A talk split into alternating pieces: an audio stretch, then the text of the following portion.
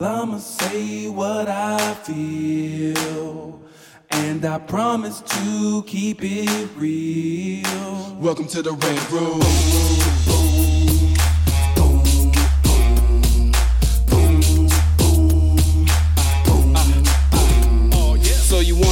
Rider? Well, you gotta be a rider till your fears are diminishing, the doubts are behind ya. It's hard to grind and the business, got me stressed in the Red Room. We let that shit up off our chest. You know the street nerd has got no time for no caca. Sass in class, yes, that's Mr. Bolakaja. Never have to guess when you're listening to Hilliard. He gon' bring more game than a shark playing billiards. It's all about the craft of screenwriting. It's exciting when you turn an outline into something enlightening. Your pen and words are like bullets in a gun. Write what you feel, say what you want. Welcome to the Red Room. and Yeah. you will do Mm, it. that's You will do it Yeah, yeah, because yeah. you will learn that you are at your best Right. when you have a target. Now, if you can elevate it, if you can elevate it, and I and I definitely had to do a lot of work to be like I don't give a fuck what Mm-hmm. other people think. Even some of the people who I'm trying to that that piss me off, I want to rub it in their face. That's not why I'm motivated now, right? I don't want to be stuck in that cycle. But when I'm talking to writers, and if you have a nemesis, and some of them. It's top of the head. Right Some- at the top of my head right now. Oh well, let's let's get into it. right now. Um, so Trip. So it's now I'm 51, right? So I'm an older cat in this business right now, Mm-hmm. And so I worked hard in the indie in the um, in the indie world for years, and finally jumped into the network world just a few years ago. now it was all intentional, Mm-hmm. but I've watched all my friends who came either in my office, I had offices at other places, you know, who are now showrunners. Right. You know what I mean? And so some of them are my nemesis to some extent, Mm-hmm. right? And some of them still reach out to me for game, even though they're a showrunner, because they know I'm pretty wise, right? And I'm wise because I'm older, Mm-hmm. Yep. you know, and I'm just more experienced, and I've done a lot more things. And, You've so, taking notes because some people Facts. go through this whole thing and m- repeat shit because they ta- they're not taking notes. facts, and he knows exactly who I'm talking about. um, Are we not? he knows is this a? Is this a? Is this a? Uh, uh, this is a naming names type. No, no. I'm not. I'm not. That's why I I be naming names. That's why I didn't name nobody. No, but I do. So I'll I tell just- you offline. I'll tell you offline. I ain't got nah, nah, nah. Because they they still out there now. All we all know Yeah. them. All right, all right. You know what Oh, I'm saying? good. No, oh, no, it's no, no, It's no. a him. Okay, we got that Them. one. Oh, okay. Yeah, it's All right, yours. Never mind. Them. It's- Let me Go ahead, go ahead. No, Let's you give it go. to me. There's a notebook. There's pages and shit. There's pages. but you have a I do. specific person that pops. I have several. Mm-hmm. Uh, Yes, but I would let me tell you this one little quick thing. So years ago, one of my mentors, one of the biggest people in town, who you know also, Mm-hmm. um, I realized I was over the house every week, and I was starting to feel kind of strange that they never did nothing for me. This is a long time ago. So I was bitching to another wise friend of mine like you, Mm-hmm. and they were like, "You got envy. You need to put that shit in the Yes, freezer." That's right. And I was like, "Fuck you talking about?" Mm-hmm. He was like, "This is here's what I want you to do. This is some game for y'all. This is awesome. Here, here's, here's here's what I want you to do. I want you to go home. I want you to get out a pen and paper. I want you to write down everybody you envy. Now I thought, because I still had, I think I was still like an actor at the time, Mm-hmm. and I was like, okay, Larenz Tate, right? Boom, like just stupid shit, right? People I was going against, but Right. they would always get it, Right. right? And I was like, just boom, boom, a couple little lists, and then I went, I'm not being 100. percent I thought it was gonna be like three people. Mm-hmm. Yeah. 30 people on my list, wow. right? Actors, writers, all kind of different people. When I was done, he said, "You finish it, fold it up, put it in some aluminum foil, wrap it in like a sandwich bag, Mm-hmm. and put it in the freezer." This always happens every time I tell the story. This is big. I knew you was gonna make me Come cry. on, it's. Sat- is this, it- what's today? Saturday. It's, it's Yeah. church. It's still it's Yeah. prayer. It's prayer. Let's go. and so I I wrote down my names. You got to be honest though. Mm-hmm. Tell the truth. And I just started, and I was like crying as I was doing it. I got to like 30, 31 or something, and I finished it, wrapped it up, put it in my thing, and I opened the freezer. I knew it was going to And Let them hear it, man. just like it was like right down, dude. It was like, Yeah. "Ugh." I closed the door and it was like That quick. that fucking quick. But I had to be honest. Yeah. right? Ah, gonna make me cry, this motherfucker. And ever since then, whenever I'm at that person's house, I don't give a fuck. It's weird. You know what I mean? Yeah. So even the people that you said I have, uh, what's the word you use? Nemesis. Even my nemesis, I don't trip on them. There you, that's, Every time- see, so you already No, you already no. elevated. That's what It I'm just saying. bothers me a little. You so but now not as much. You you need to get to the point where you're not even thinking about Facts. it. But the but the phases are, I'm doing shit to prove them wrong, and I plan on rubbing their face in it. Then then it's like they're my nemesis, but whether they were there or not, I would still be doing this. Now and then you want to get to I don't care at all. okay. I'm just I'm doing it. I mean, I like that. I don't care. it- I like like, that. to me, Right. I've seen this quote a lot where it's like the only writer that you need to compete against is is like yourself from yesterday. Mm-hmm. You know, so you're all, so it's like so get better. So the person who you were yesterday is the only person you compete Yeah. against. How do you get better today? How do you get better today? Because that's the only thing that really. I mean, like right now, you know, I'm finishing the, the horror movie, you know, and I'm like, I'm at the stage where I'm like, I would, and my friend asked me, he was like, dude, this is so weird for you because I've known, he's known me for like eight years, and he's like, you never talk about horror movies. You never do, so I don't know why you're doing it. It's really good, but why you're doing it? And I said, well, there's two, two reasons why I'm doing it. I said, one is like, you know, the last year I've been hanging out with Bryan Fuller a lot, and I go to hmm. his house and we watch these fucking, and he watches his new his new doc is, is yeah, ready. and he That's dope. screens horror movies every hmm. week, and I just like I hmm. just and I but I, what I started seeing to them was I was like, two there's two things. There's like there's a there's a there's a creative aspect to it, but there's a spiritual aspect to horror movies. That horror movies allow you to really explore your own fucking demons mm-hmm. on the page in a way that almost no other fucking you know, because I was like, look, Right. my friend was like, what? I was like, look, I never watched them as a kid because they would scare the shit out of me. Mm-hmm. Mm-hmm. It would scare me to the point where I would have really, really bad dreams. So in my horror movie, when people go to sleep, they get fucked with because it's like the dreams can Right. fuck with you. Yeah. Right. And it's like it just gave. So it was this thing where it's like you know, it's just me trying to be a better me. Yep. You know, because because it's like I don't care if anyone likes this. I don't care if any. It's like That's right. s- something me be better me. Right. You know, there's other things about like identity and about like family structure and all these little things that are traumatic in my life. that I'm like channeling into this story. Yeah. You know, it's, it's not about my life, but everything Yep. that's, that's, that's, that's that is giving me issues, I'm able to work out. And it's like, and and that is the the the the beauty and the goal for me. Mm-hmm. it- and that's when I know that the scenes are finally working. Is that it's like I know what I was trying to do emotionally in this scene, and I I remember I wrote this scene last week, and I was like. I feel bad. I put them through It took a toll. It took a I toll. put, some yeah. Exactly, I put them through some shit. Oh, man. You know, and I had to like stop for the rest of the day because I was like, I, don't want, I, I don't want to hurt them no more. when but when I write a good scene that I don't want anybody to read, that's when I know I'm on to something. Your opening on the pilot on Hand of God is Oh. fucking dope. Yeah, hey, this happened a couple times on Hand of God where it was like, I was like, this is what I'm, what I'm feeling like writing, hmm. but nah, that's doing too far, or nah, that's that's burying my soul a little too much, or hmm. something that I'm. So I pull back, I pull back. Um, and then the times when I don't, when I just let go and then- and then I write it, I'm hmm. usually gonna be like, oh damn, if my wife read this, you know, So, I- and, it's like I can't. But then it's like, nah, I gotta let that go too. That's what we signed up for. Mm-hmm. Now, the other question I ask, and this is important Give it to too. Is and now you actually do this in social uh, settings, but also in career situations. The question again is how much time do you spend getting to know yourself right now? Because it's so easy to be distracted. You know what I'm saying? And I ask people, when was the last time you were elated?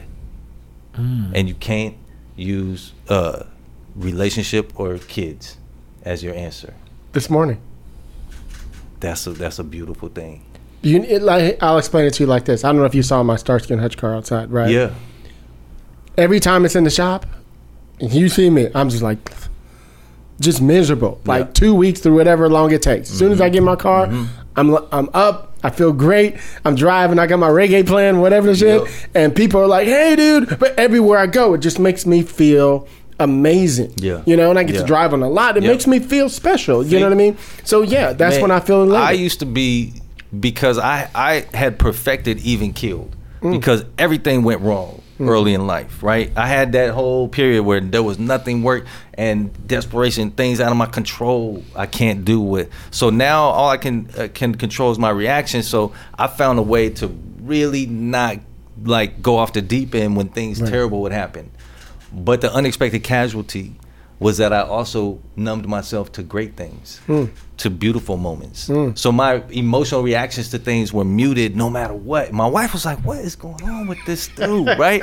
Like, you know You what I'm saying? no we just had a kid, or you just had a great thing happen in the Right. career. And I remember one time she was she she was saying stuff like this a lot, Hmm. and then you know we had two kids. I was at a, a basketball. I, I played in a basketball league. I'd been playing for like a year and a half in this Hmm. league. Everybody there knew me. Somebody cracked a joke, and I start cracking up. Really? And this dude looks at me, and he goes, and I'm like, "What?" And he goes, "That's the first time I've ever heard you laugh." What? That's how it was. Wow. And and and and to be honest, I in that moment I was like, I mean, first of all, I was like, what? I mean, I laugh. What are you talking about? And no, the truth is, I was like, he's right. That's like I'm so muted. Then I Yeah. started thinking, now that's not just terrible for me. Mm-hmm. I'm patterning that for two young boys Mm. at home. Interesting, That means yeah. my kids have never seen. They they rarely hear me laugh. They rarely. So then I started thinking about it. My wife always kept saying, "Listen, you you you need to learn to appreciate the victories, even Mm. if they're small. You got to celebrate them because that's part of life. And like you muting that, and that was like I had convinced myself that don't like you get a win, don't even think about it. It's on to the next thing. It's on to the next Mm. thing, and this changed me, and it reoriented me. It helped balance me. And since then, I start asking people this because um, if you're like I was, a lot of times you're not paying attention to victories, even small victories. Like I wouldn't even pay attention to big victories. Like you be, oh, that, your thing got announced at deadline. Mm. really? You know, stuff like for real. Wow. Like I was, and I would almost go out of my way to downplay some shit. Wow. Because I and I don't, and it was just like a, a defense mechanism that had gotten built up over time. Now I can be like, oh, uh, I'm celebrating all of that, Mm-hmm. but I'm also sort of keeping track in my life more of moments like what you just Mm-hmm. described. Um, and when I'm talking to writers who I might think about hiring, Mm-hmm. I ask them that, and I eighty percent of the time they can't name something because the go tos are like when I got married or when I had a kid or Stuff on something like surface. that. And and so they can't. And then if it, they can't even give me a career victory because they're not tracking their victories. You And then- have to do that. Yes. It's, it's the, the thing is is that if you are only saying, you know what, I'm waiting for uh, the script sale. I'm waiting for the job on the show. I'm waiting for the thing. Hey, Ben. Like, like How you doing on that? you know, I'm I'm I'm I'm, wait, I'm waiting for these big events to happen. Then I'm gonna celebrate. You won't be used to celebrating. Number one, um, so therefore you're really not gonna do it right when Right. the big thing happens. um, Oh, you- you're not going to rent a private jet. yeah, and yeah, fly yeah, like, you, yeah, Vegas like, and like, like, you, you, Yeah. like you gonna fuck up, um, and and also you are making yourself sort of like what's the thing? It's like you know, like you, you, you know, like you have to be able to bend, not break. You know, Mm-hmm. and this the kind of reverse of that is true. It's like if you complete the third act today, celebrate that. Yeah. If you can type the end, you know, on the vomit draft, Mm-hmm. celebrate that. mhm. You know, if if your friends have, have read your script and given you notes, celebrate that they've done that because those are all things that are helping you on the helping you on the path. Right. Yeah. And Right. and you know what? Like if you're dieting, like and you get that victory, that day becomes your cheat day or something mm-hmm. like that mm-hmm. because you mm-hmm. want to be able to know how to modulate the successes. You know, like the, when the big thing happens, it's like, oh, how? What do you do? I mean, look, you know, like for me, I like I had this plan that when I got out of Star Trek, I was going to go to Tuscany for like three weeks. You know, but it ended a month earlier than what I thought it was. You know, and it's not like it, it- it's just there was other stuff. I mean, Yeah. the- I mean, at that point, I'd already been extended ten weeks. I was like, oh, Mm-hmm. another, I need another four weeks. I'll be great. So did you believe he did 60 straight weeks pretty much? That's crazy. That's crazy. is crazy. It is You crazy. need three weeks of Tuscany. Yeah, yeah. Minimum. yeah, yeah, yeah, you know, but you, but but but as soon as it's over, I was like, oh, you know, I pivoted. I said, you know, what I'm gonna do? I'm gonna go to Costa Rica. Mm-hmm. You know, and I, I, I, I said to myself, I said, this is actually better for me. Again, as I said, but you have to know how to do it right. Is it better for me because I've been on a vacation in like seven years, Mm-hmm. not, and not like that. Where I went down there and said, I don't give a fuck about how much money I spend. That's right. Wasn't answering about, the phone. I'm not answering the phone. I'm not, I'm not even really bringing my phone. Right. I, don't, I, don't, I don't care what time I'm getting up. Just all this kind of stuff. It was just for a week, and I was like, you know what? I just felt so like, every day felt And good. you came back with a vengeance, like too. ev- yeah, and I and Yeah. every and I was like, you know what? If I had tried to go to Tuscany now, but without doing Oh, that right. trip in between, Yep. Right. I wouldn't have had Good the point. same be able to like make it it's so explosive. You know, so you, Right. so so because it's like a muscle. This it's like celebrating your victories become a muscle. Yeah. that you got to keep. and it working. also gives you context, right? Because Mm-hmm. then if you start tracking them, then you start realizing that things aren't as bad. Right. And also good things are happening to you that you haven't been registering. Right. And sometimes that means you're not honoring the people who are contributing to your victories. So then there's a little bit of, there can be resentment happening there or just a missed opportunity. Here's a here's a funny thing. So Chris knows I don't drink, smoke, do drugs. Like never even tasted it. Oh, wow. it's just a weird thing. And here's the odd thing is that every time I finish a, a draft on a script, like we just finished something this week, and I was like, I think I should have a glass of wine. Mm-hmm. And I'll go and get like apple cider or some shit. but I always feel like it's giving yourself something. Yeah. We still got work to do. Yeah. But we put we put the but end, you we put fade out. something. You Yeah, commemorate you know what I mean? it. You know what I mean? And 'Cause- people, I look, you got to do it. And, and in life too. I mean, I, I I recently was at a dinner and I asked that question. A woman like it almost had a nervous breakdown. Yeah. because she started thinking about it, and she and her answer was her sophomore year of high school, Damn. and she's forty five now. And it was when she made the JV cheerleading team. Wow. Okay. Now this woman has kids. She's married. She's had a career. Um, and I can't imagine she hasn't had another time where she was elated. But in that moment, that's where she went to hmm. and almost had a nervous breakdown thinking about how do you go 30 years without being elated. And we're not talking about when's the last time you was happy. Right, so That's that's, why that's why That's I use elated because That's it's put, it's going to raise the bar Yes. just a little, Mm-hmm. but at the same time, it's saying, look, you're either not doing what you're supposed to do, and that's Mm-hmm. the other part of it. Is like if you can remember the last time you were elated and you're not going for that or doing or creating a life that can lead to that feeling Right. regularly, then maybe you should tweak. Right? Maybe you're putting yourself into a situation that's not going to result in what you want out of Mm. It. It's gonna like you. It'll look good on paper, but it won't be the thing that makes you get sparked, Mm. right? The, but but the other side, you probably are going through this thing and it's a blur, and you've been missing opportunities where you can celebrate yourself. Mm. Okay, that was some game, y'all. Y'all better take that. Y'all better soak it. You better write it down. I love it. That's what's up, Ben. That's good. Um, before we let you go, we gotta just jump into because I know you, you. We talked a little bit about Burn Notice. Um, I do want to talk about like because you worked your way up on that show. Mm-hmm. Let's just talk about. So you wrote a pilot, if I recall. I remember you talking about this once or twice. Yep. You wrote a pilot that everybody. Here we go again. I've said this a million times on this show and other shows. Every single person I know who who broke in, broke in on a script that everybody told them not to write. Oh yeah, this You feel me? Yeah, yeah, That's real yeah, shit. absolutely. Yeah, we talk about it all the time. Absolutely. So let, us get into that right quick. So I, the first thing I did in the transition was uh, acting. I had a bad year um, as an actor. My wife and I had made it again talking about optimistic delusion. When we moved to LA, we already had two kids, so we made a deal. As I had a year to become a star, or we're gonna move back, and I'd go to grad school or do whatever. So this first year went really good, and it was like, yeah, you're definitely on your way. Most people, let me just say this: don't do that. By the way. Oh yeah, it's, don't it's give crazy. yourself a year. They go. And I don't know why. And we both, by the way, this wasn't me going, okay, I'll get her here. And then I literally Right. was bought into the same thing. I said, a year? Shit. It's going to be like three, four months. And then I'm going to be on billboards. So, so Illusions of grandeur. second year we did, uh, it was terrible. I wasn't booking anything. And it was funny because I was actually screen testing for a lot of pilots that year.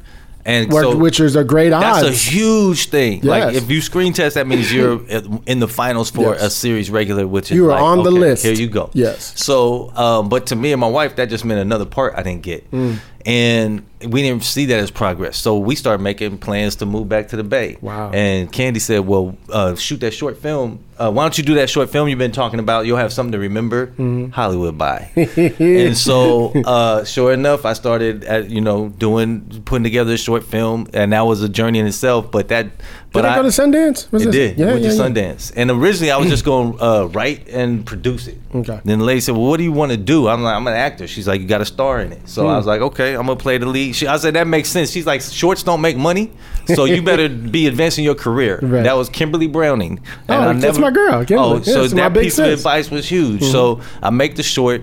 Uh, end up co-directing it. I star in it. It does really well. I get an acting job straight mm. up off of that. But it also starts me transitioning to writing. Mm. And the first thing I sell as a writer is an adaptation of that short film, a mm. feature. Okay.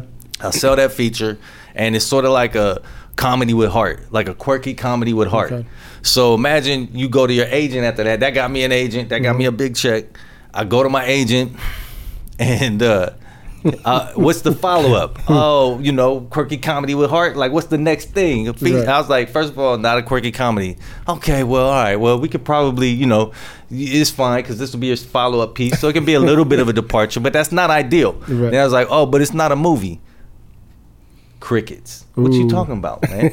You're a movie. you You're a movie just guy. yeah. And now, I'm, who am I supposed to call and say this dude's name? So I was like, well, I'm kind of like, I had gotten to this point. I was like, I just write what's next. Like, and then I'm mm-hmm. thinking, here's the story I want to tell next, and it's not. It doesn't. The character doesn't arc, so it can't be a movie. It's open ended, like mm-hmm. life. So I write a pilot, and sure enough, it doesn't sell. And they, but it's really well received, and it makes the rounds, and it gets me a job on Burn Notice Nice. and th- when and this is why and I- it's what I call a bulletproof sample meaning any people even people who don't like the subject material appreciate the script and I have a script like that. it Yeah, has to be exactly. hundred percent. Yeah. Mhm. And I'm telling people, you don't need a bulletproof sample to, to, to start Mm-hmm. making inroads. But when you have one, it'll never stop working for you. Yep. And to that point, I just got a call a week ago from a producer Hmm. asking me, can they get that script? Really? Yeah, and that's Really? now it's been what 13 years. so uh no more than that, 15 years. Wow. So anyway, I get so that script is gets me in the door, and I go to a um I get called in by an executive at at uh Fox Studios, uh Ron Taylor. Oh, And Ryan. We know We know Ryan. Ryan, yeah, yeah. He's like um. Uh, I loved your script. We're, we're developing something you might be right for. it. Keeps it real close to the vest. Doesn't mention the show. Doesn't say timeline or all. He's like, uh, "Do you have anything else?" And uh, because you know we got to make sure it's not just a fluke. Right. And I was like, "Yeah." So he goes, "Do you have a spec?" And I was like, "I absolutely." And he's like, "Great, can you send me that?" And I was like, "Yeah, let me just. I got to clean it up real quick, but I'll send it to you within a week." I go, I get out of that thing. I call my manager. I was like, "What's a spec?" and I, love- found I out love these stories. something that is a dinosaur now, but Yep. it's basically an, a sample episode of an existing TV Mm-hmm. show. So luckily, I had already had an idea of a show that I liked called Boston Legal. So I wrote about Boston legal too. I wrote that thing in. Later. I wrote mine in two weeks. Didn't you? I wrote mine in three days. Nice. Sent it to the reps. Got notes. Sent it to the dude. Mm-hmm. And it was uh, enough that he was like, okay, he can definitely write. It wasn't going to be a barn burner, Mm-hmm. Right. but it was enough that it confirmed I could write. So then I found out that the things he was talking about, sort of nebulously, like sort of out there in the ether, sometime there might be. no, it was very specific. He had already pinpointed burn notice as a potential Mm. and it had already been greenlit so Mm-hmm. then he sends that over sends the my my uh, pilot over and next thing you know uh, and everything's happening fast now Mm. i'm in a meeting with matt nix showrunner creator of burn notice and they called me on a wednesday night and they're like the meeting's tomorrow morning so i don't have time to watch the pilot or read the pilot Right. And, the I- internet ain't like it was Nah. now. Right? So now you're like, okay, so I get in there and um I'm meeting with Matt Nix and first thing he says is, I'm sorry, I haven't had time to read your script, but I hear it's great. Hmm. And I said, I'm sorry too. Because I haven't had time to read your pilot That's or watch your pilot. so we ended up just having a conversation. Hmm. And I was like, I basically he understood the timing. There was no way I was gonna be able to read it. I hadn't even gotten it. So um, but I was like, but I'll ha- I'll read it and send you, you know, whatever. So Hmm. I told him I'm gonna read it, watch whatever. I did that. I sent him an email talking about, you know, I, I'm excited about this. I see potential here. Whatever it is, I get the job. Nice. And they told me, look, you got nine weeks, and you're not gonna That's get a short. renewed. Interesting. Yeah, Huh. it was nine weeks, and and you're not being renewed, Huh. and you won't get a script. Damn. So I was like, oh, and I and I, this is my agent relaying this to me, Mm-hmm. who I fired not too long after this because you got to align yourself with my where I'm at. Exactly. I don't want to have this ambition in my agent. It's Mhm. just like let's just you know Right. slide him in. So I told my agent, I was like, bruh, I'm married with four kids, struggling. I will get renewed and I will get a script. Hmm. Oh, I don't want you to be thinking like that. Your expect, you know, all that.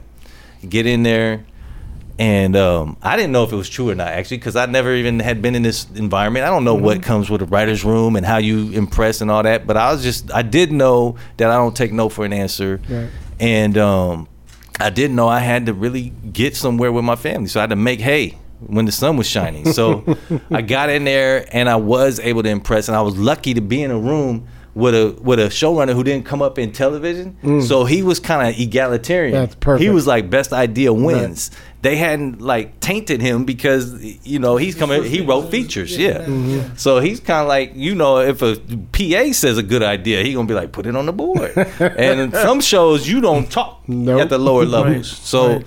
I was getting some nice little wins early on. Then I had a couple of upper levels that started exploiting me. They mm. found out I could write a little bit, so they started farming off work. And it's not necessarily a you know a good thing. In fact, there was I thought I, I was one dude. I was like he was having me write full on scenes and acts and not giving me credit. Mm. And one day I was in a room and Matt saying how great this scene was and it saved the episode and we're so you know because we were under the gun and he's giving this dude kudos and the dude doesn't say anything. Wow. I start conspiring. How am I going to get credit for this? And I was, and and and if I had done the things I was thinking about doing to hmm. make the other dude look bad, but make sure I get the credit, I would have undermined myself. Mm-hmm. Before I could hatch my plan, this dude uh, Matt Nix comes in. He's like, "Hey," and I'd already been renewed. He's like, "Hey man, um, we're I'm, we're gonna need a co-writer for this episode, the the the penultimate episode. Okay, that's a Um, big one. Do you want to write with me?" And he said, and and he mentioned the other writer and said that other writer, who at that point was a nemesis, was the one who told him I deserve a script. Because that writer had kind of been exploiting me this whole time, and I thought it was just like straight up, you know, whatever. The but the silver lining was when push came to shove, that writer recommended me to write a script. So that year, I became got, your ally after all. yeah, That's nice. Well, we became my ally much later. Um, we had many battles after that, but um, but to your point, long term, yeah. Now we're colleagues and friends and Mm-hmm. Everything. But but uh, but that got me going. So then I was I started as staff writer, and I went all the way through. Uh, executive producer over seven seasons, and it was like a PhD. Mm. and, and your showrunner used to let you guys go to set, and, and It was and- mandatory. that was the other thing. like everything. Again, now some of this was recommended to him. Some of this was because it just seemed to make sense. That why wouldn't you do it? Mm-hmm. So he was making some calls. Some of it was he was overloaded. Mm-hmm. For example, it started off like you didn't have you didn't have much input on in post. Right. But then after when he's like they know the show, I don't have time for this shit. Uh, and it's usually a parallel move unless somebody who was intimately involved in the filming of the episode. So why wouldn't I send even a staff writer who was there at least during the first phases of the cut uh, for the producer cut? So that he started doing that, and so eventually the way that show worked, if you, if it was your episode, it would be something you probably had the idea for. Mm-hmm. So and then you would come in there and as best as you could, you would drive the room. Right. So you're getting that experience. Then you would do the process of writing it. Then you would go film it. So that's producing. You come back and you'd have first crack in in post. That's important. So you imagine doing that for five, six years. It, it, it, it's- it, you don't get that in a lot of things. And I'm not even saying most people can duplicate that because you need it to be John a Wells, successful show. yeah, some people like It that. has to have many seasons, Right. Yes. right? And you got to have a showrunner who's willing to open those doors to you in order to get that experience. Right. Um, but yeah, so that that really put me in a great position when it was time to have my own show. Even Mm-hmm. after three, four years, uh, it was like I already had been repeatedly through every facet of what it is. And I was doing stuff in terms of like how you deal with the executives and how you deal with the cast and how you deal with all Mm-hmm. these different other elements um, that come to play when it's like as a showrunner you're managing so much. Right. Indeed. That's I like that because that's been like my whole battle with, you know, once I moved into the, you know, the network stuff was I already know how to do a lot of stuff. So having to pull back Yeah. and be the lower level person in the room has at first it messed with my ego a little bit, but then I kind of went just go on the ride. You know, you're getting a nice little check. Mm-hmm. Yep. You know what I mean? Take the check. Yep. Sit in there and roll in your in your in your in your lane and just soak up the game. Yes. So that's what I just started doing. I actually just started enjoying the process of whatever it was. Yep. And and the difficult thing that I was having is as soon as the show ended, we didn't get a season two.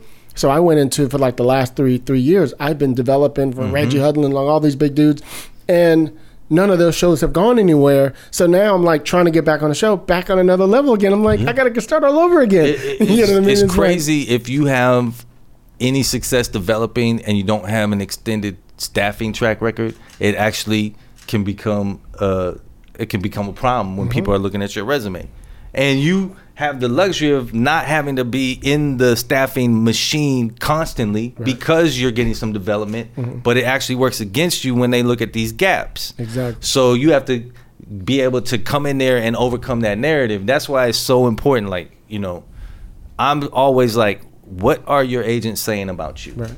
So your agents are smart, they want to sell you, but they don't know your narrative better than you. Right. And if they do, at least even if they do, it's a combined effort. So you got to give them the narrative to make it easy for how to push you or spin whatever your situation is. There's a positive way to spin that, so it actually seems yeah, like an advantage. Exactly. I mean, look, there's no there's no better advice than that in terms of how you get the next job because you know there's always opportunity that there's always a possibility that you'll have the lull and then but e- but even if you don't to get on shows that Mm-hmm. seem like like a reach for you you know could be an issue i mean for me like look the, a, a similar situation is that like the script that i wrote was not a science fiction script you know and when i sat down with terry he was like i haven't had time to read your script but everyone at this studio production company that they love it and they love you so talk to me Mhm. and it was like so then how do you like you know tell the narrative about you that gets him it gets him or her excited Yep. because there's a way to do that that they can go okay so she's been on the show for two years but goddamn they're like compelling in the room right now like i Mhm. want that Mhm. person you know Yep. um and it's and, and that goes back to what you were saying earlier about how much time have you spent getting to know yourself That's right. because then you could say how do I say this about myself? Yeah. So they, you know, like like you tweak, Uh, you hey. know, keep tweaking ha- like the pitch on yourself because that's how people go back. Fuck, I want it because Mm-hmm. it's it's usually you say the script is like this your script from 13 years ago. It's like, you know, the good writing is the good writing, you Mhm. know, and it's like, but how do you know how to like, you know, there's you know to thread the needle requires the ability to say you know what you're saying more about the craft, the access, and the the talent is Mhm. like how do you know how to like you know like to manage all three and and present them in the right way Yeah. and that's something that you can only do if you can like like if you've done the soul searching plus the soul searching real is assessment. what, like like is what gives you your voice That's right. if you understand who you are then you can just go fuck i know how to write what i want to be if if you don't know if i can ask you some of these questions and you don't have an answer that means you're selling yourself short because if i one of the first things i tell emerging writers and and i'm preparing them for meetings with showrunners and i do something with the cbs uh, writers diversity program where I, mm-hmm. I i do a, a a module where i'm preparing you for showrunner meetings. And i say well one of the things i'm asking new writers especially but even sometimes ve- veteran writers mm-hmm. but not as much. But new writers, the first thing I say is, what languages do you speak? Mm. Now, when I say languages, we're not talking French, German, or you know Swahili. We're talking about life experience, Right. learned experience, lived experience, right? So, uh, you if you can't answer that, you're selling yourself short because you don't even know what you have that you could bring to the m- room that could be gold. And when you get in a room, when you get in an interview with a showrunner, you might start thinking about it. Like me, I could say, well, I, I, one year I was literally one year I lived in the hood in Oakland. The very next year I was in a gated community in the suburbs of Chicago. That tells you a lot. I tell those I speak both those languages Yep. now. I could say I, I spent four years in the military. That's a language. I could say I spent a summer on a fishing boat in Alaska. That's a language. Language. I have a kid. That's a la- all these are languages now. That's your superpowers. and you're deciding Mm-hmm. because what is the showrunners going shit so we actually have somebody cause who who when they speak on this character they'll be able to draw from something they actually experienced instead of go google it or Mm-hmm. read about it and so now when we get into those interviews you have to have the ones that are just sort of universal that will help them know who you are why you're special but you'll also start to curate it so you'd be like what languages do I have that I know based on the pilot or based on what I know about the showrunner that they'll respond to? Now we're just talking about literally what can what can I put in front of them that makes them want to hire me? Right. And there are some people who haven't taken the time to even know what their languages are. Hmm. Right? Most people don't because the mistake that people think is the script is the thing. Yep.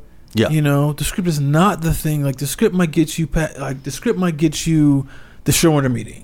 Yeah. Well, it probably will, and the script will get you the network liking you, it will definitely not get you hired. but it though. will, it will not get you hired. Because they didn't even hardly talk to you about the script you read, you wrote. They talked to you about you. Yeah. Look, it's- you be ready. You be sitting in there Yeah, like, oh, you must have liked about that. Yeah, you must have liked my script. No, bitch, no. But, but, but Ben did the same thing with me. The showrunner was like, I didn't just read your script yet. Mm-hmm. You know, and they hired you after that. Is do I want to work with you? Yeah, so, so because I'm a, the You already that- passed the gatekeeper. Yeah. You know what I'm saying? Just You, like you got media. past the gatekeepers, so uh, you couldn't have just have shit on the page. Now, do I want to work, work with you Right. because the thing is Right. is that you know what you what people don't realize is when it's like a Thursday afternoon, like after the coffee break, Mm-hmm. and After everyone- lunch was even worse. No, I'm- no, this is late. After Yeah. this is lunch, and then coffee break's Right. like 4 Mhm. and you're stuck on a story point, and everyone is like, "I want to get the fuck out of here because we're not going to stay." Energy's low. like Yep. energy's low, and everyone is a little afraid for you know maybe it's episode nine or ten or 15 Mm-hmm. If like it is, who do you want around you that can like, you know, that can keep it keep it cool, Right. You know, make it fun. You know, drop some jokes when the shit is cool or whatever it is. Those people that you need because it Mm-hmm. can be the intensity of it is just like god damn, and and, and, Yeah. and when everyone wants to leave.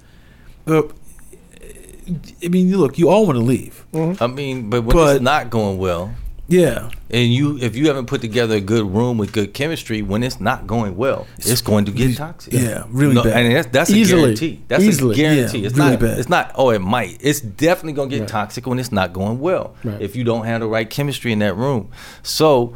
You want to have people who you know, like, hey, would we go out and would we go out and get beers together? Would we go out and do a little, you know, outing together? Because that's the we would be willing to spend time with each other, like Right. voluntarily spend time with each other, not just because we have to break an episode. Right. Those are the type of people you want to bring in the room, and you start putting the room together. Like one dude, you know, he brings one-liners and cracks jokes Mm-hmm. and relieves pressure from time to time, and another dude seems to be very attuned to people's moods and always seems to say just the Mm-hmm. right thing. You know what I'm saying to perk somebody up. Uh, they might be quiet, you know, a little soft spoken, but when they cut, when they they do it at the right time, and so then you start having these people that that just really help with the mood of the room, even beyond what's the story. Right. Yeah, You yeah, know? because it's, it's And- crucial. It's because there's nothing worse than you come back from the notes call Oh, and it's like you know what they said. They said this, so we got to change. And you're just Oh, like, yeah. really? I thought we did something cool. Yeah. and it's, and the thing is, what you did might have been re- it, what you did was cool. They didn't get it. Hmm. yeah. Or they didn't like it. Oh, man. I used and to be then the you're mad worst. because you know bec- bec- bec- bec- because because because that means it's like we already vetted the story to be cool between us. Yes. And now you're telling me it's not cool for some some reason that doesn't make Trivial, sense to us. you know, trivial yes. shit, and it's like so For somebody who's Hey, not really yeah. creative Yeah. first Well, place. yes. Number one, like keep reminding yourself, like this is your job, right? Right. If you want to be an auteur, write your script, shoot your script. Mm-hmm. You the one. You the you the one. Or write a book. Better yet, Yeah. you don't have to get nobody's input or collaboration. But if you want to make TV in this business, in this industry, somebody's gonna have some say. I don't care who you are. Yeah. You could be Bryan Fuller, Kyle. You can be they. Uh, somebody's gonna have Some- some, some say. You better be ready for it. And if you're under them, your job is to be like, cool, let's switch it up. Yep. What you want to do? Where's the What's- pivot? what's next? What's now next? you have helped already for them to like relieve some of the pressure. It's not a. Now I used to be terrible. Like the first script I wrote, the network gave notes and I didn't do them. Really? I turned in the revised draft of, of the changes I wanted to make. and and uh, Because nobody told you. yeah, and I had an enemy in the office Ah. who was mad that I had gotten that script, Ah. and they were gonna let and they and they were gonna um they called what they, they called the showrunner, and they were like, you need to see this basically, and they sent it, but the showrunner hadn't seen it yet, and I had an ally, Hmm. a writer's PA. And I, I'll never forget this. I'm on the 110, stuck in traffic, halfway home. Dude calls me up. I think you should come back. I was like, man, I'm stuck in traffic. I'm halfway home. It's hella hot. I'm driving this 1991 Toyota Tercel with no AC, windows down, no Bluetooth, no music. Diamond in the back. I am not coming back, bruh. They they uh he was he he said, nah, I think you should come back, and I was like, oh. So I got off the freeway, went drove all the way back, and found out that I was about to get completely sabotaged because I didn't do these notes, and that was a thing. You can't just be telling the network you ain't doing their mm-hmm. notes. So and I was like, and then and it was already in the showrunner's e- inbox the script that had no network changes in it. So I had to call my, my man up and be like, "Hey, you got a script in your inbox, and ain't none of the network not- notes done, but mm-hmm. I, I already got the, the game, so I'm a so don't even read that one." And then I went in and did notes. And the PA, writer's PA, turned out to be my producing partner. Really? Years later, that was one of the ways we bonded. But even when the showrunner would come to give Allies. me notes, mm-hmm. I would be like, whatever, okay, sure, yeah. So then every time he comes to my office, that's a problem, right? It's like, well, do you really want to be the showrunner? And you gotta, you know, this script needs some work, and you mm. gotta go in, and not only do you have to give notes, which you don't want to do, but you gotta do. now you got somebody giving you shit. It's giving you. And I was like, so, and I and somebody gave me the game. It was like year three. So you know, for three years, I've been acting like this dude telling me these stupid ass notes short. And year three, somebody's like, I love when I can just go into a writer, and even if there's notes, to your point, like, oh, they mm-hmm. blew up this or they this or that, and they just still stay optimistic and positive. I was like, oh shit, I ain't been doing that. Hmm. I'd be making it torture for this dude to come in and give me notes. So that very year, I switched it up, bro. He came in, he's like, oh, okay, we're gonna have to blow up Act Four. I was like, that sounds fantastic. I can't wait to see what we do next. Oh, where will our heroes go from here? And he and and he and it was like the first time I did that, it was like six in the evening, bro. Hmm. And he it had been a bad day. And he comes in like eyes down, like this the last thing he wants to do. Mm. Bruh, I brighten his day. He was like, oh, cheery. Literally years after he would tell people it's great giving Ben notes. Mm. Right? Cause I'm just like, what we here for? Mm-hmm. You know what I mean? Are we here for me to get a pound of flesh and make sure you know I don't agree with your note? Mm-hmm. Even though I'm gonna do it by the way, cause that's my job. But I'm gonna make it harder on you. No, we here to get the shit as close as we can. We here to fulfill the showrunner's vision and keep it moving. You know? It's a privilege. Yeah. It is You a know? privilege. Yeah. It's, it's a privilege to be able to create and to get paid to create. Yeah. You know, You get and paid- do you get paid big, well. you know, at the same And the time, network shows and also to, shit. to be on a, a big show with it because Yeah. that was a big show. Yeah, you guys are you know, hot. it was a Yeah. really really big show. You Yeah. know, because because it's, Uh, so just really quick, sorry, Chris. I just want to before we let him go. What hand of God? You usually get into how you how you created that and how you Oh yeah. So was it That- like the end of season six or seven or something? Yeah, I went to. Um, so basically, I um, told. Uh, I was like, um, I, I first time I staffed, I was 35. So. Uh, You was old. Yeah, I was old. forty seven.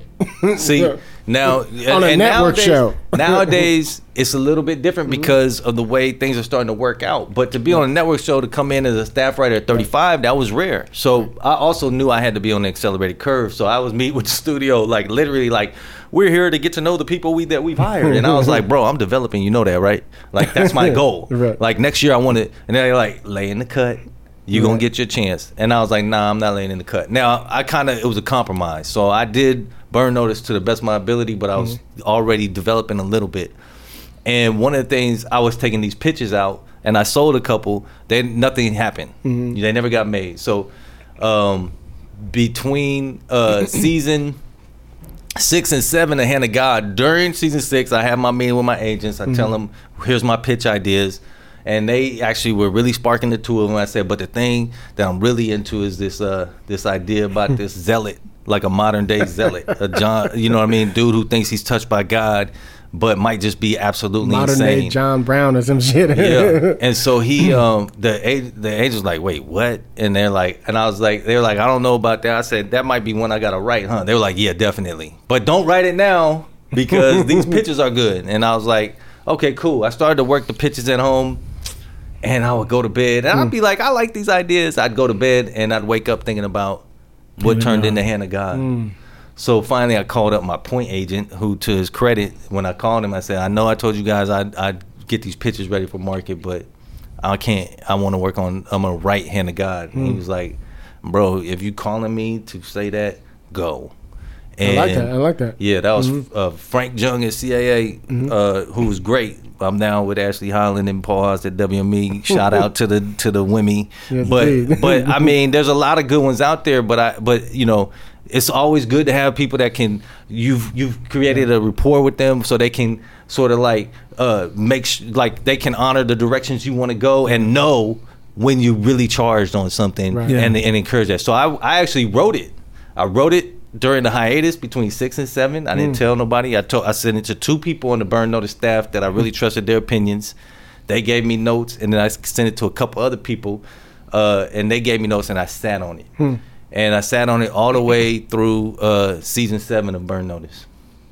As soon as season seven came out, uh, finished, I uh, unfolded the script. I did end up bringing out one of the pitches, sold it, and I brought out and I, I brought something. I literally told my wife, we did this all the time. Uh, ever, ever since Burn Notice ended, we always do this at the beginning of the year. How much will it take to, for us to be okay? How much do I need to make Right. for us to be okay for the year? Mm-hmm. And we do the math, and then as soon as I know that math, that's what I try to do. Be- and, mm. and and and and then I know the baseline. If I do better, that's great. But the reason I do that is because otherwise I'm gonna always be thinking about: is it now time to start looking about staffing again, or should I be thinking about whatever? Mm-hmm. And so I like to know my number. Well, I got the number. I was like, I need to sell two things over the course of this next year mm-hmm. in order to get to this number. And I sold them in the first like two months. I'm like, cool. All the pressure's Whoa, off. whoa, whoa! Where my ten percent? Yeah, right. I was like, oh, okay, this is cool. I like. The- and I sent the script out, and um, I was like, this actually is. I'm thinking it's going to be a sample. I'm like, I wrote the script. I know what's in it. There's nobody gonna make this. Right. Uh, and it's such a departure from what people see me as because of what Burn Notice has sort of like put you in a category. So, um, and um, so then I don't hear anything for a few weeks, and then my agent, meanwhile behind the scenes, is like, oh shit. He didn't even tell me how much he liked it. He just started slipping it in the department. And apparently, everybody in the department was like, "Oh shit!" So the next thing you know, we having a conversation about who might be attached, and directors came up, What?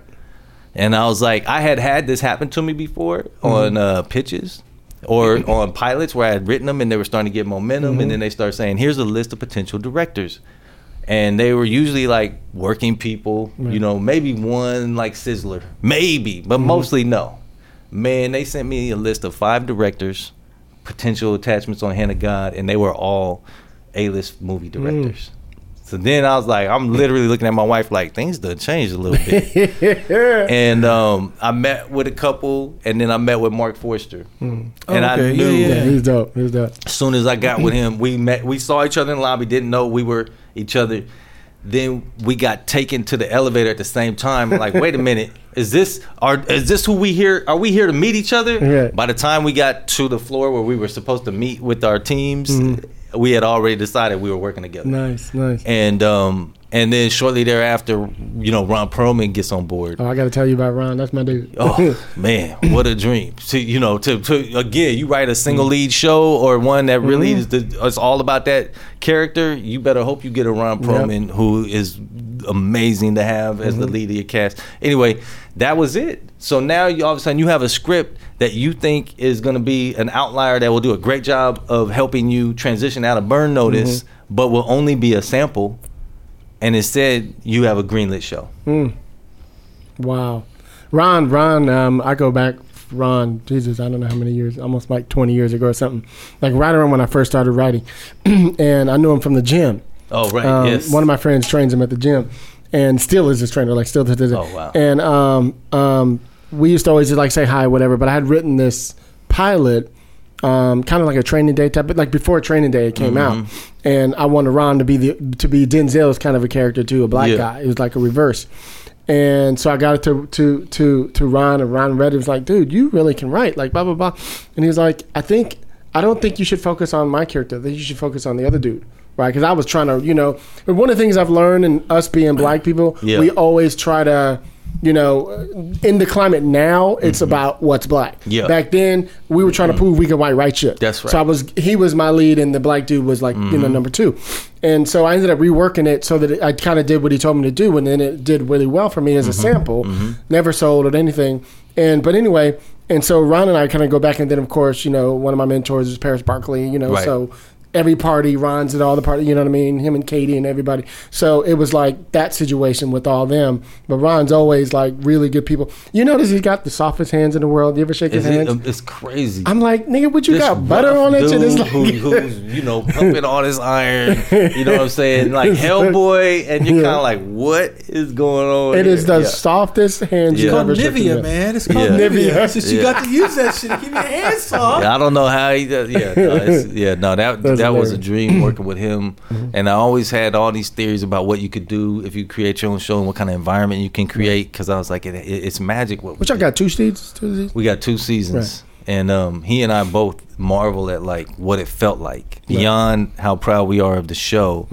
Uh, what it felt like making the show together because we both had the theory that what we do, which is hard enough, we're trying to capture lightning in a bottle. Right. What we are pursuing is magic, and it should be fun Right. Yeah. right? And it's so easy to forget that in the grind, and that those two years were just incredible, incredible fun. So, um, and it was kind of like it was a confirmation that we were right. Like we knew it theoretically, we just hadn't experienced it yet. Mm-hmm. And then there it was, and um, so that's one of the one of the things I'm most proud of. Too. Yeah.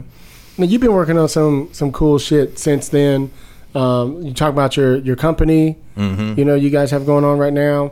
I know you were working with Malcolm and Nichelle on Yeah. some cool stuff. Yeah. You know, you can talk a little bit about some of that. So I started, uh, you know, uh, again, it was always like, "What's your plan?" Right. And I started every, and I, one year when I knew Hand of God was and I knew I wanted to transition into having a little uh, production shingle, Right. develop some projects, and hopefully start producing things that I wasn't writing. Mm-hmm. So I started uh, Blue Monday Productions. I love that title. Um, yeah, it's- it's- it's- that's a great story because I stole that title from my wife. She got uh, incorporated because she was um, like basically publishing these little address books with inspirational quotes, and they needed we needed a. a I thought a it was like logout. Depeche Mode or something. Yeah, like no, I mean New Order everybody's or like. "Oh, it's that song." New and Order, I'm like, New Order, I'm like, okay. nah, it's that really because my wife liked this painting Mm-hmm. and by Annie Lee called Blue Monday, and then when we had to incorporate, she used that name. Okay. And so then when I had to get a loan out, I couldn't afford it. So I was like, oh, we already got this one called Blue Mm-hmm. Monday, and it has some sentimental meaning. So I started that, started going out with projects, still developing my own stuff. Um, and uh, you know, got really close on some great stuff. Mm-hmm. Um, then also came in to support Nichelle on Truth Be Told, Truth make Told, sure yeah. that got off the ground. Is it three seasons on that now? it's going into season three Nice. right now, and then uh, and then I also took a little departure on Wu Tang An American Saga because they had a first time showrunner Right. and just needed a little bit of help getting over the finish line. So Mm-hmm. and really love doing that, like knowing what it is to be a first time showrunner. Anytime I can help one, Mm-hmm. I, I get a great satisfaction. Um, now I'm actually, eh, you know, we never announced it um because been so it's been under the radar for a while but i'm finishing up a overall at amazon um they want me to come back because we have some really exciting projects on tap and I when, when do we start the run? When- I don't know when this podcast. We'll know whether I'm going back or not. We have some things, um, but uh, you know, I'm working on a ongoing series that's going to be sort of like uh, the Crown type of treatment, but for Muhammad Ali. Oh, It's called The Greatest, nice. and then we're doing uh, we're developing a western called Twin Territories, which is basically watch, watching the birth of the state of Oklahoma through the eyes of Bass Reeves, the legendary black deputy. Yep. Um, I got a Black Series one too. But go ahead. Yeah, so we got so Yeah. those are some of the, All the big ones. We got um we got a couple of things that I'm not allowed to talk about, but Mm-hmm. those are the big ones right now that I'm feeling uh, really excited about. So uh, there's a conversation to be had about whether I stay with Amazon because there's some of the other opportunities uh, would mean I'd have to leave, go over to Fox or Netflix. And, um, but really, now I'm focused on building out that Blue Monday Productions, and I, I've proven that I can sell. Mm-hmm. I have set up a bunch of projects uh, that I'm not writing. Mm-hmm. So now I'm being seen as a you know the producer and also a writer, um, and so now we need to get to things being greenlit again. Nice. You know what I mean? Nice. Yeah. I love it. I love it. Well, I got another show I didn't tell you about. We gonna talk. We Yeah, gonna talk. we should definitely do that. Definitely. Yeah. yeah, it's in the Lord of the Rings world with black Oh, folks. shit. It's Oh, dope. okay. It's dope. Anyway, awesome. Heaters. Huh? What? Heaters. yeah. Thank you, Kistori, for taking photos of us. We appreciate it. Thank you. nice to meet you. So, um, Ben, where you at? People, can people follow you on Instagram, Twitter? Where you at? Um, yeah, I have a Twitter. Okay, so I have a reputation of being this dude who, if you ask me a question, I answer like I know I'm right, even if I'm not. So uh, my kids started calling me Benepedia. That's hilarious. they- oh, that's they- where that comes from. Yeah, Okay. they call me Benepedia because I, I act like I know everything.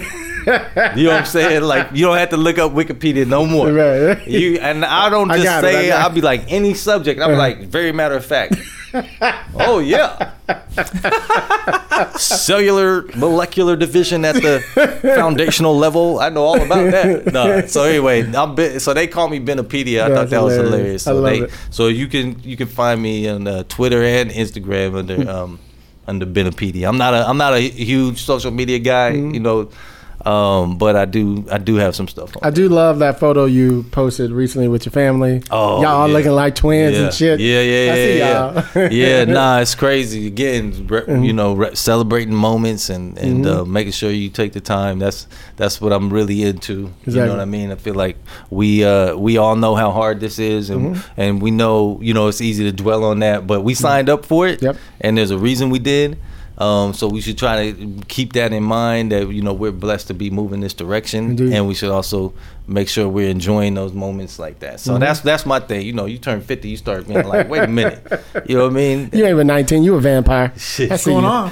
What's going on? Yeah. I can answer these questions. Yeah. Where, where you at, Chris? I'm at uh, unauthorized CBD on Twitter and Instagram. Awesome. rebel. And I am your host, Hilliard Guest. You guys can find me on Twitter. I say Twitter like I'm cool. Uh, at Hilliard Guest. You guys can follow the show, Screenwriters RR on Twitter. Any questions, screenwritersrantroom at gmail.com.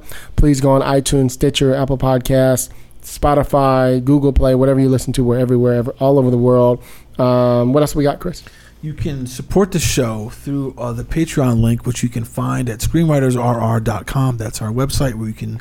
Uh, there's uh, there's going to be updated in the next week or two. There will be some merchandise for T-shirts, mugs, and the links which will take you to support us at two dollars, five dollars, ten dollars, twenty five dollars a month. $2,000. $2,000. Yeah, yeah, yeah. Let's not put a cap on Yeah, it. know what I'm saying? you know, it's, it's look, look, it's up to you if you would hook us up. We would appreciate it at, at anything. Yeah, that's it. That's what's up. Um, Yeah. Joining us for 2022. That's Yeah. it, right? Yeah. 2022. Ah, 2022 gonna be 2022, that that's my that's my thing 2022 gonna be the topper Yeah. but, Right. but thank you thank you because man, i know sure. we've been talking about this for a minute and it's so cool to finally be sitting down with y'all I'm glad we were able to do it in person. Yeah. You know, Mhm. sometimes that's kind of what pushes Oh, me right. too, because some some people like you, Malcolm, I want to see y'all in person. Yeah. You know what I Yeah, mean? Charles, you know what I mean? I Yeah. don't, I don't want to be all on Zoom and shit. no, You know, no, not fun. when we family. No, we no. we Yeah. gotta sit it down, down, and sit uh, down. this is definitely an honor. I, I, I love the love the podcast and love what y'all do. How Thank active y'all stay within the writer community Thank you, and man. our pocket of the writer community. So um, yeah, definitely appreciate Thank y'all. you. For yeah, sure, That, for that's sure. also why I moved on to the education community. Well, Jeff Melvoin asked me to be his number two, but I also did it because I wanted to make sure that we are visible everywhere. Yeah. we put on the most events at the on the education community. So I was like, no, no, no, we're not doing this with somebody black on there. That's great. you know what I mean? Yeah. So that's why I'm over there say, yo, Ben, you want to do this thing? Yep. You know what I mean? So yeah, for sure, man. Thank you, man. We love you, buddy. Wishing Yeah, you all the love y'all best. All the best. You know, all the best. We we do hope one day to work with you one day. Absolutely, You know, for sure. It's so in keep, the stars. Keep people on the list. It's in the stars. Said I did it with seven S's. List. I love it. Anyway, I love it. thank Yeah, you again, man. that happen. So joining with me, you guys know how we do it on the rant room. On the show, we keep it real, we keep it opinionated, we keep it what everybody. 2022. Peace, y'all. Thank y'all. And I promise to keep it real. Welcome to the Red Room.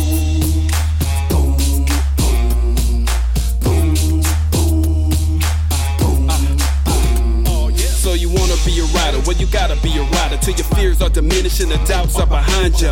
It's hard to grind, and the business got me stressed in the rent room. We let that shit up off our chest. You know the street nerd has got no time for no caca. Sass in class, yes, they that's Mr. Bolakaja. Never have to guess when you're listening to Hilliard. He gon' bring more game than a shark playing billiards. It's all about the craft of screenwriting. It's exciting when you turn an outline into something enlightening. Your pen and words are like bullets in a gun. Write what you feel, say what you want. Welcome to the Red Room.